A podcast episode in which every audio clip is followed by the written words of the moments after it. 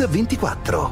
La storia. Teheran, 4 novembre 1979. Centinaia di studenti islamici occupano l'ambasciata americana, prendendo in ostaggio il personale diplomatico. È l'inizio di una crisi senza precedenti. Per l'America sarà una sconfitta politica e militare. Per il mondo, la scoperta di una nuova forza rivoluzionaria, l'Islam integralista. Rieccoci su Radio 24 con la seconda parte di quella storia che abbiamo iniziato a raccontare ieri. Oggi ricordiamo ancora quella crisi diplomatica che durò 444 giorni. In ostaggio ci sono ancora 52 persone, 52 americani che lavorano all'ambasciata americana a Teheran. Siamo il 24 dicembre del 1979. Sono passate sei settimane dal momento del sequestro. Natale 1979. A sei settimane dall'inizio dell'occupazione dell'ambasciata, gli ostaggi e i loro sequestratori hanno ormai capito che la crisi non si risolverà in breve tempo. Lo Shah ha lasciato gli Stati Uniti, è a Panama, ma gli studenti continuano a chiederne il ritorno in Iran per poterlo processare. A Washington, nel frattempo, il presidente Carter deve ammettere che tutti gli sforzi diplomatici e le sanzioni non sono riusciti a convincere colui che più di tutti si oppone al rilascio dei prigionieri, l'Ayatollah Khomeini. È il 24 dicembre del 1979, questo il suo discorso alla vigilia di Natale. In questo momento 50 americani sono privati della libertà, sono privati di ogni gioia sono privati degli affetti, della presenza dei loro familiari. E in questo paese ci sono anche 50 famiglie americane che non potranno vivere il clima di gioia, di luce e di felicità del Natale. Niente lettere, niente telefonate, niente di niente. Non capisco di cosa abbiano paura quegli studenti. Perché non permettono che gli ostaggi contattino almeno le loro famiglie per far sapere che stanno bene e che non viene loro fatto del male? Voglio il mio papà a casa. Questi sono gli appelli disperati dei familiari degli ostaggi. Intanto è arrivato il giorno di Natale e il 25 dicembre da Teheran giunge un invito a tre sacerdoti americani perché facciano visita agli ostaggi. Uno di loro è il pastore protestante William Sloan Coffin, che incontra uno degli ostaggi a Teheran, Barry Rosen.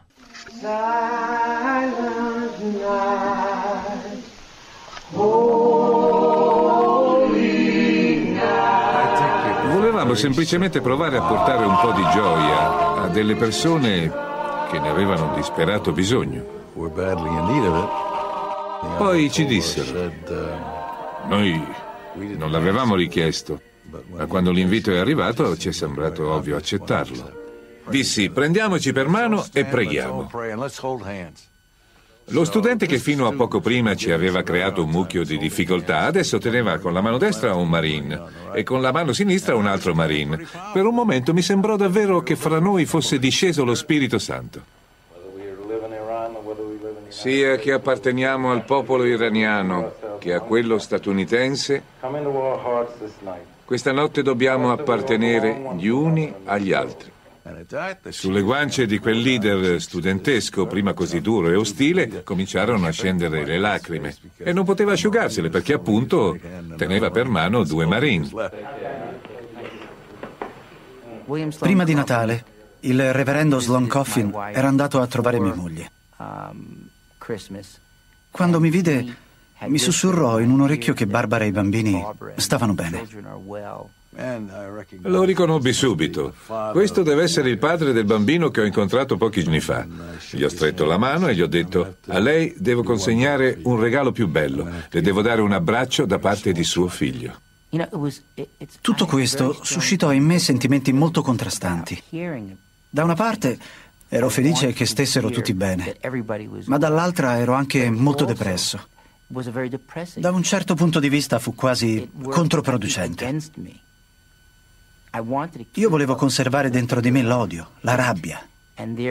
Questo messaggio di amore e di speranza, invece, avevo difficoltà ad accettarlo. Un anno e due mesi, tanto durerà la prigionia degli ostaggi americani in Iran, un tempo lunghissimo che per gli ostaggi naturalmente sembra non finire mai. Un tempo lunghissimo che crea molte difficoltà anche di convivenza tra gli stessi ostaggi, come raccontano i protagonisti di questa drammatica vicenda, i funzionari statunitensi presi in ostaggio dagli studenti iraniani. Sono Kevin Hermening e Charles Scott. Inevitabilmente, dopo qualche settimana, cominciamo a darci sui nervi gli uni con gli altri. Il fatto è che quando passi così tanto tempo, quando stai 24 ore su 24 con qualcuno, finisce che non lo sopporti più. Ero chiuso in una stanza con altre due persone e dovevamo stare tutto il giorno su un letto. Dopo tutto quello che avevo passato può sembrare molto rilassante, ma dopo un po' non ne puoi più. Senza contare che non potevamo parlare né fare altro. Su Radio 24 stiamo raccontando la crisi tra Iran e Stati Uniti, iniziata nel novembre del 79. Rieccoci su Radio 24 con la crisi tra gli Stati Uniti e l'Iran, iniziata il 4 novembre del 79. Siamo ai primi mesi dell'80, iniziative e tentativi di negoziatori si susseguono, americani e iraniani si incontrano in gran segreto ed elaborano i piani più diversi. Ma la sorte degli ostaggi continua a essere sempre nelle mani di un uomo soltanto, l'Ayatollah Khomeini. Gli ostaggi restano in Iran vittime di una crisi che sembra senza soluzione per loro. Per gli ostaggi, dopo la sorpresa della cattura, è il momento della grande paura. Ascoltiamo ancora l'ostaggio Moorhead Kennedy. Le persone capisci quanto hanno paura dall'odore che emanano. Quando una persona ha paura, puzza. Un giorno ci hanno portato in una stanzetta. Eravamo in tre. Beh, là dentro si respirava l'odore acre e terribile della paura. Eravamo convinti di essere nella sala di attesa prima di essere giustiziati. Siamo al 92 giorno della crisi, è il 4 febbraio del 1980, così il racconto degli ostaggi Kennedy e Scott. La porta si spalancò ed entrarono delle guardie con il volto coperto. Avevano fucili e armi automatiche. Ci portarono fuori e ci misero in fila contro il muro, con le braccia e le gambe divaricate. Ci fecero spogliare e ci lasciarono in mutande, camminavano avanti e indietro e ogni tanto ci tiravano l'elastico delle nostre mutande. Ci dissero di poggiare le mani contro il muro e di non voltarci, mentre loro facevano scattare i grilletti delle loro armi. Si sentì una serie di click. Click. Qualcuno che capiva il persiano meglio di me riconobbe l'ordine per il plotone d'esecuzione. Azergan, puntate. E poi ad Absho, mirate. E poi niente. In quei momenti pensi, il prossimo rumore sarà quello del proiettile che entra nel mio corpo. Poi tornavano e ricominciavano la sequenza della finta fucilazione. L'avranno fatto per 25-30 minuti, senza mai dare il comando del fuoco. Uno dei nostri, un militare, si voltò e disse, bastardi, se avete intenzione di spararmi dovrete spararmi davanti, non alla schiena. Loro continuavano a ripetergli che doveva girarsi, ma lui niente, li provocava a muso duro. Alla fine ci riportarono nelle nostre piccole celle. Ricordo che mi misi ad urlare per la gioia. Avevamo vinto, li avevamo sconfitti. Non ci eravamo comportati da vigliacchi. Questo era molto importante per me.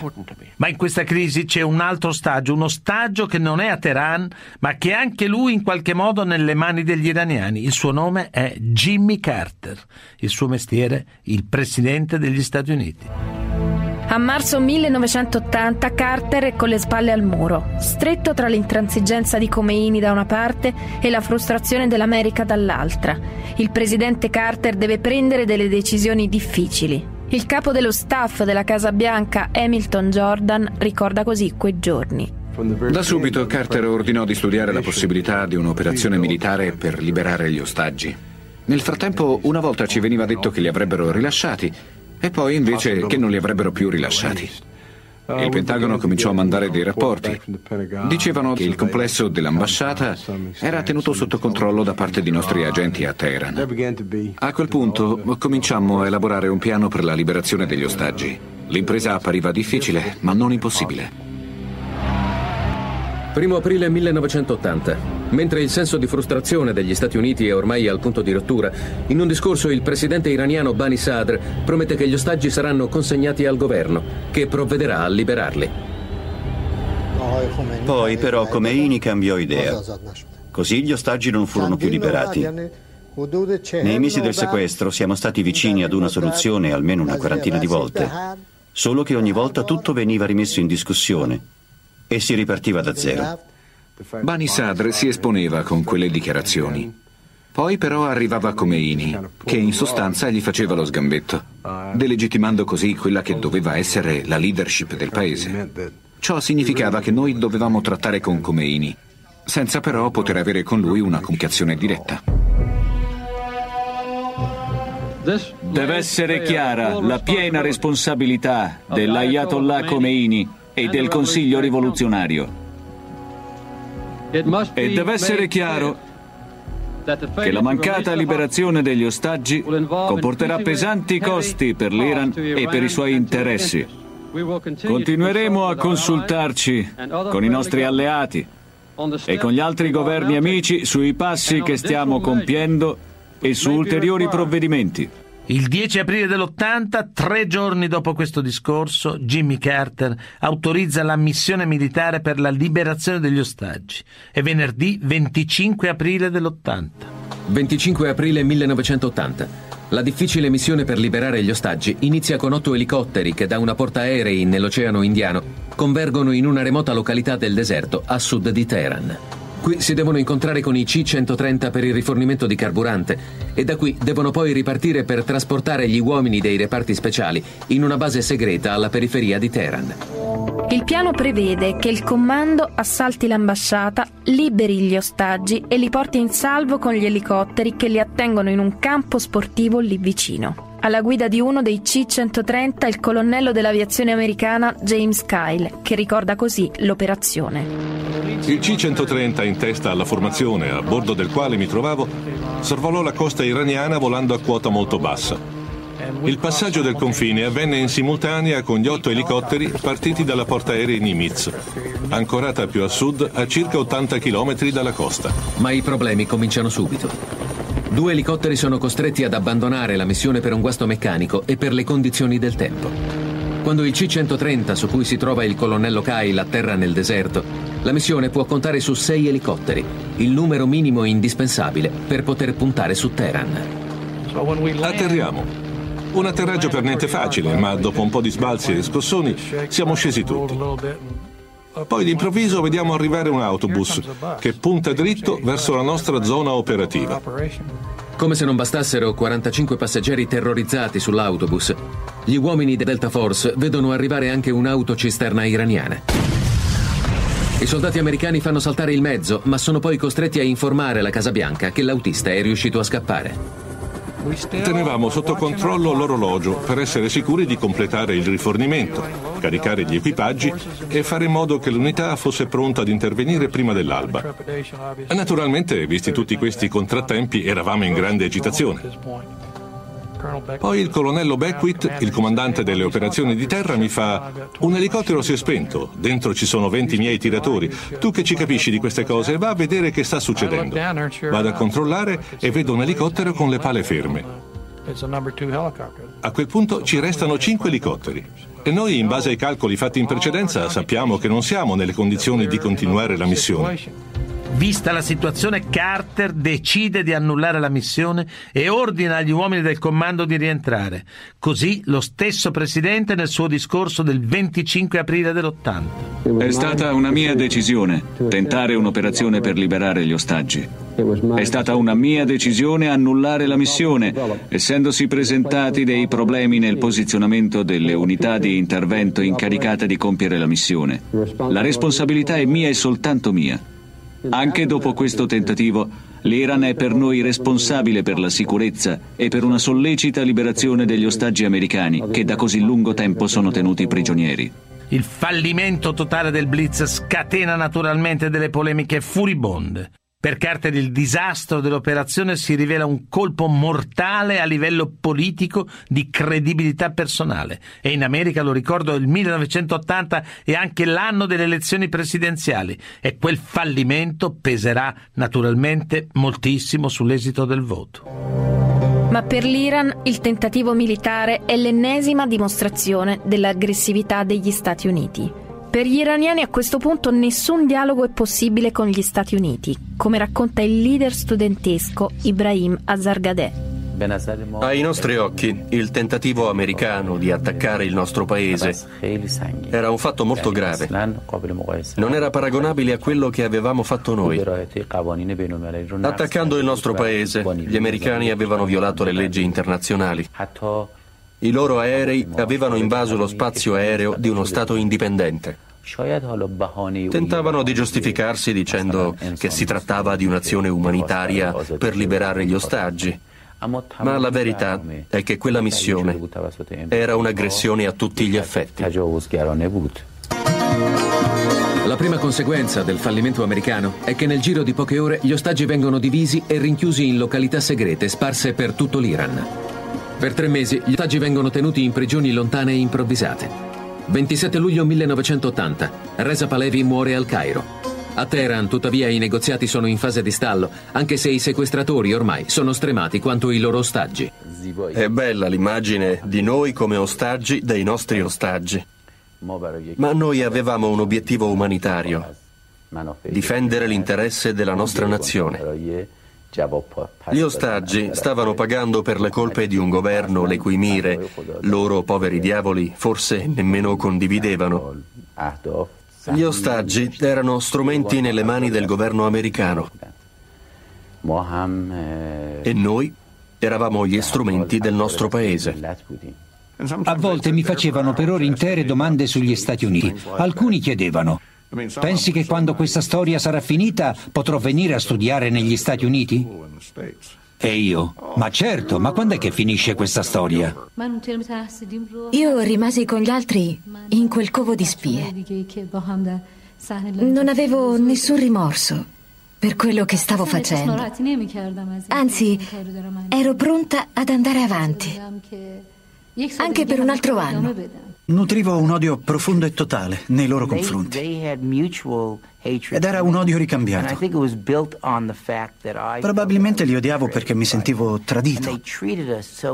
Ci trattavano in modo inumano, mentre io degli iraniani avevo sempre avuto un'immagine diversa. Un odio profondo verso gli iraniani. Questo è il sentimento dell'impiegato dell'ambasciata americana a Teheran, preso in ostaggio dagli studenti il 4 novembre del 79. È una crisi diplomatica tra i due paesi, gli Stati Uniti e l'Iran, una crisi senza precedenti. Su Radio 24 torniamo subito dopo la pubblicità. Rieccoci su Radio 24 con quella crisi internazionale innescata dall'attacco all'ambasciata statunitense da parte degli studenti iraniani. Siamo nell'estate dell'80, dalla cattura degli ostaggi sono passati nove mesi. Gli iraniani che tengono prigionieri gli americani cambiano di nuovo la loro tattica.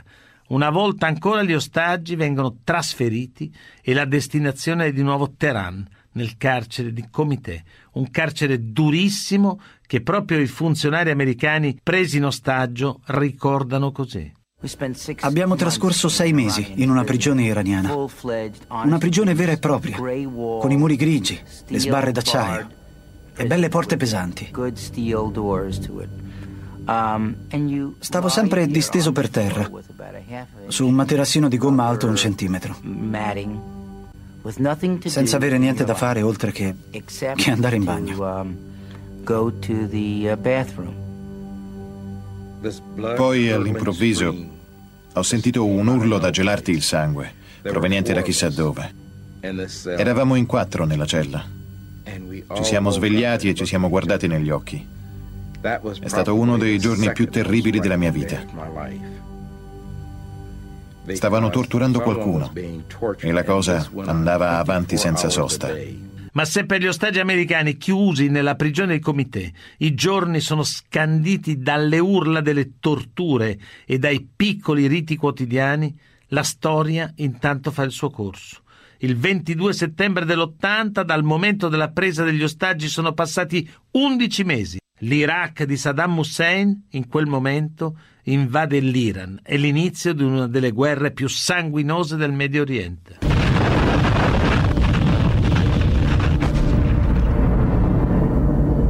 Gli ostaggi naturalmente non sanno nulla, ma proprio la guerra tra Iran e Iraq per loro sarà decisiva. Infatti, per fronteggiare l'esercito di Saddam, Khomeini ha bisogno di armi e per comprarle ha bisogno dei soldi che Carter ha congelato nelle banche americane come ricorda l'ex presidente iraniano Abolhassan Bani Sadr. All'inizio del conflitto, Khomeini temeva che la guerra avrebbe distrutto l'Iran. Per questo era assolutamente d'accordo che bisognava risolvere la crisi degli ostaggi. Ma la diffidenza reciproca, le difficoltà delle trattative, i dissidi interni alla leadership iraniana ritarderanno la liberazione degli ostaggi di altri quattro mesi. Khomeini sembra nutrire contro Carter un'insaziabile sete di vendetta, come spiega l'allora ministro degli esteri iraniano Ibrahim Zadi. Khomeini aveva detto lo Shah deve andarsene e lo Shah se n'era andato. Ora diceva Carter deve andarsene e Carter se ne doveva andare. Voleva dimostrare che un paese come l'Iran poteva decidere, al posto del popolo americano, chi dovesse essere il nuovo presidente degli Stati Uniti. Il popolo degli Stati Uniti ha fatto la sua scelta e io accetto questa scelta anche se lo ammetto non con lo stesso entusiasmo con cui l'ho accettata quattro anni fa. Il 4 novembre del 1980, esattamente un anno dopo la cattura degli ostaggi, Ronald Reagan diventa presidente degli Stati Uniti. L'America dunque non ha perdonato a Carter il fallimento del suo blitz e anche Khomeini si è liberato dal suo nemico Jimmy Carter. Ora è pronto a trattare per la liberazione degli ostaggi americani. Ma a questo punto i tavoli delle trattative diventano due. Da una parte c'è quello dell'amministrazione uscente di Jimmy Carter con i suoi uomini, dall'altra quella degli uomini di Reagan che si insedierà ufficialmente solo nel gennaio dell'81. A trattare per l'Iran invece sono gli intermediari algerini. Per dieci settimane gli intermediari algerini fanno la spola tra i due continenti per cercare di raggiungere un accordo. Poco prima del Natale 1980 gli ostaggi vengono portati via dal carcere e preparati all'imminente liberazione. Quando i diplomatici algerini vennero a trovarci, capii che qualcosa finalmente si stava muovendo. Dal carcere fummo trasferiti in un luogo molto bello e confortevole. Credo che in realtà fosse una mossa propagandistica degli iraniani, per non far vedere agli algerini in che condizioni ci tenevano. Gli iraniani ci trascinarono in una stanza per poterci filmare. Dovevamo dichiarare davanti alle telecamere quanto fossimo stati trattati bene. È stata fatta tanta propaganda su quello che vi è successo qui. Hanno voluto far credere a tutti che vi è stato fatto il lavaggio del cervello, che siete stati torturati, che siete stati maltrattati. Vi è stato fatto il lavaggio del cervello? No, non ci è stato fatto. E dovunque sarò in futuro racconterò come è andata realmente.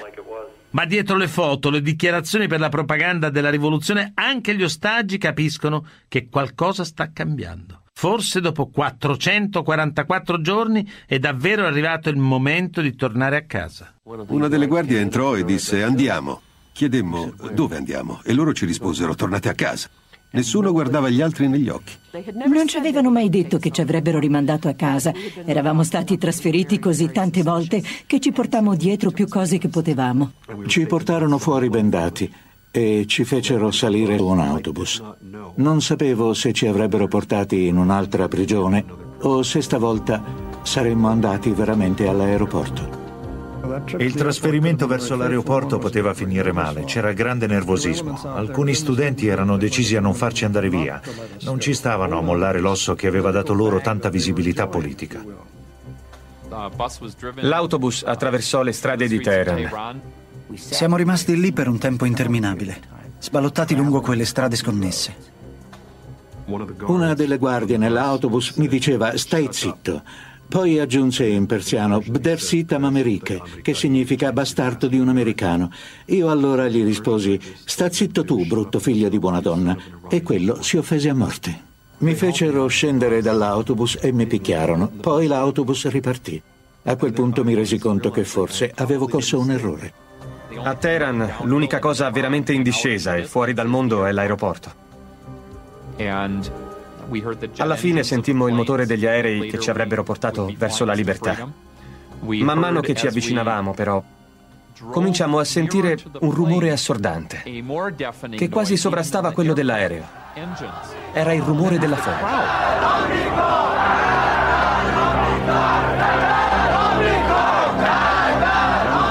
Sogni più ricorrenti in quei mesi era proprio il momento della liberazione. Sognavo di arrivare all'aeroporto. Quel viaggio in sogno l'avevo già fatto migliaia di volte. Ricordo di aver corso alla velocità della luce attraverso due ali di folla che ci spintonava, ci tirava addosso oggetti, ci dava calci e urlava Yankee go home. Gridavano Margba Amrica, morta l'America, e ci sputavano addosso. Faccio per pulirmi la faccia da quello sputo e vedo. vedo uno che mi fa dei gesti. Era uno steward algerino, ma per me era uno che mi stava dicendo sei libero. Gli ostaggi corrono a bordo dell'aereo che li porterà a casa, ma a bordo per loro c'è una sorpresa. Per la prima volta, infatti, da mesi si ritrovano di nuovo tutti insieme. Ritrovare tutti gli altri è stata una gioia incredibile. Ci siamo gettati gli uni fra le braccia degli altri. Ci abbracciavamo, ci stringevamo la mano. Avevamo gli occhi pieni di lacrime. Abbiamo cominciato ad abbracciarci, a baciarci, a piangere. Una gioia incontenibile così si prova solo poche volte nella vita. E il 20 gennaio dell'81 a Washington, alla Casa Bianca, Jimmy Carter sta per passare le consegne a Ronald Reagan. Nelle ultime ore, nell'ufficio Vale, l'ex presidente aspetta notizie dall'Iran. Momenti concitati che riviviamo attraverso il racconto degli uomini del presidente. Jordan Hamilton e l'assistente alla Casa Bianca per l'Iran, Gary Sick. Gli aerei sono sulla pista di decollo. Significa che a bordo ci sono gli ostaggi? Non lo so. Non lo sa. Lo comunicheremo quando saranno atterrati, ma non so se faremo in tempo. Era quasi surreale. Era incredibile quello che ci stava capitando. Una vicenda che aveva occupato la nostra vita per un anno, ora forse si stava per concludere. Non sapevamo quale sarebbe stato l'esito finale. Sapevamo che l'accordo era stato fatto, che gli iraniani l'avevano accettato, che il denaro era stato trasferito. Era stato fatto tutto a dovere. Adesso aspettavamo un segnale che loro avrebbero rispettato i patti. Gli ostaggi erano sull'aereo, che era sulla pista di decollo a Teheran. Di questo parlavamo con Carter mentre andavamo alla cerimonia di insediamento del presidente Reagan. Anche se ovviamente avevamo sperato che venissero liberati sotto la nostra amministrazione. Dopotutto li avevamo tirati fuori noi, ma purtroppo questa soddisfazione ci fu negata. Io, Ronald Reagan, giuro solennemente che adempirò con fedeltà al mio incarico di Presidente degli Stati Uniti. Aspettarono che il Presidente Reagan pronunciasse il giuramento e dopo cinque minuti liberarono gli ostaggi.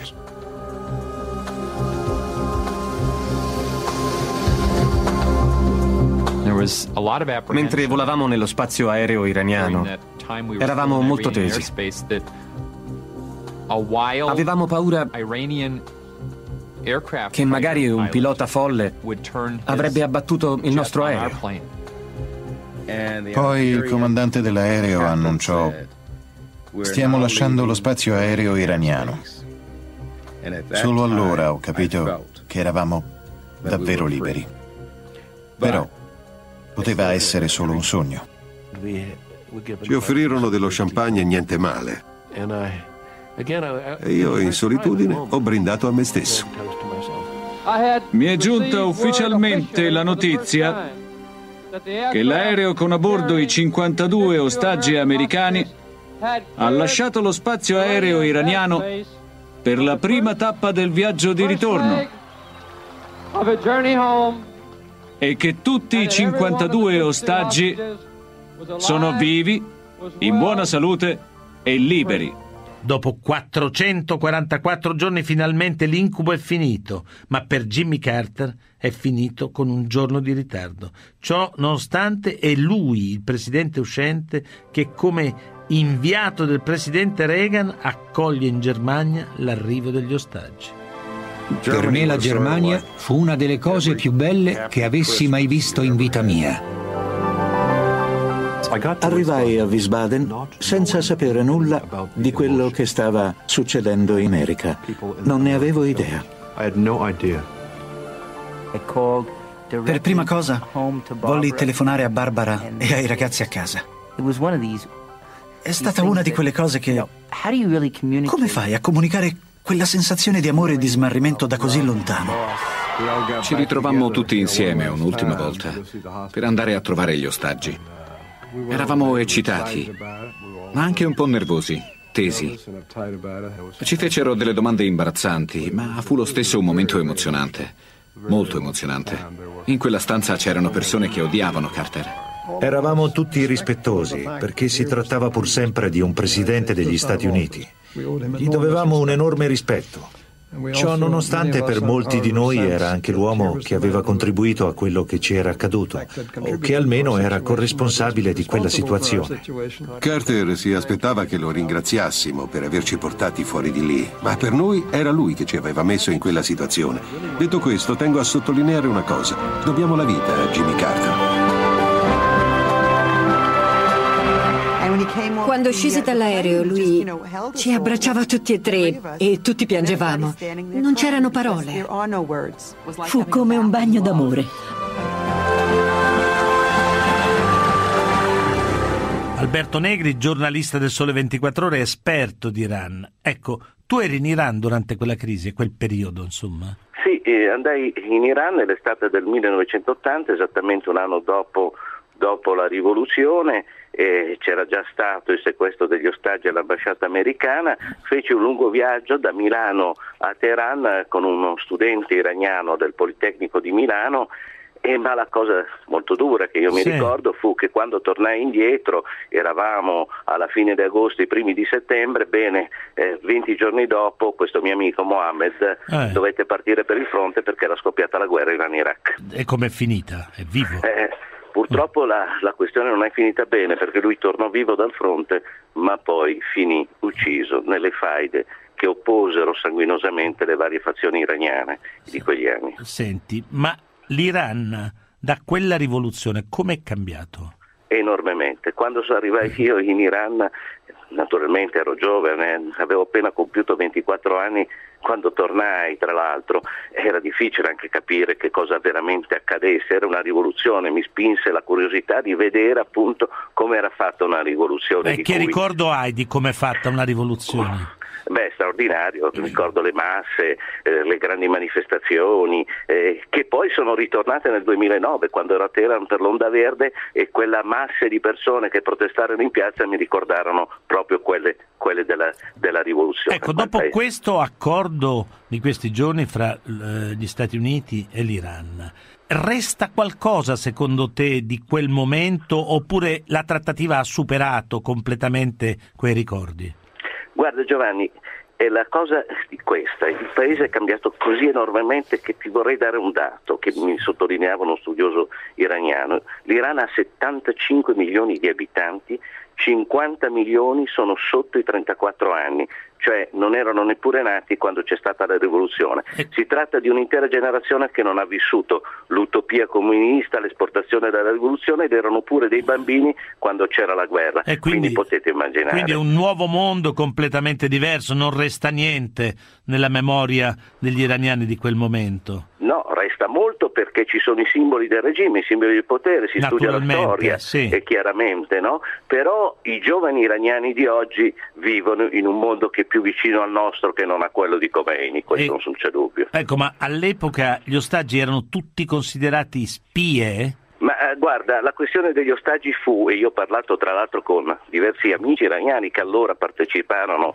a- alla presa degli ostaggi e che poi furono tra l'altro tra i protagonisti dell'Onda Verde nel 2009, cioè della protesta, disse fu probabilmente uno dei più nos- grossi errori che facemmo allora, cioè quello di inimicarci l'America. Secondo te, da questo accordo si accende una luce di speranza oppure no? Per me sì, e lo, lo dimostra il fatto che eh, stamattina all'alba erano ad accogliere centinaia di persone il ministro degli esteri Zarif che tornava da Ginevra, e si rafforza il governo di, di Rouhani. Certo, le resistenze interne ad arrivare a un compromesso storico con l'Occidente sono ancora molto forti da parte dell'ala dura e pura del potere, quindi dobbiamo in qualche modo guardare con molta attenzione quello che avverrà dentro l'Iran. In ogni caso, in poche settimane si capirà se rispetto all'uranio arricchito eh, per fare la bomba atomica ci sarà un'inversione di marcia oppure no. Sì, abbiamo sei mesi davanti per verificare se, se il regime iraniano uh, osserverà, osserverà, i patti e questi sei mesi servono a costruire quella fiducia che non c'è stata negli ultimi trent'anni. Grazie Alberto, grazie, grazie mille. Tutte le puntate di Mix24 della storia si possono riascoltare sul sito www.radio24.it nella pagina dedicata a questa trasmissione. Ringrazio Alessandro Longoni, il mitico stagista Manuel Guerrini in redazione e Alessandro Chiappini e Valerio Rocchetti in regia. A domani.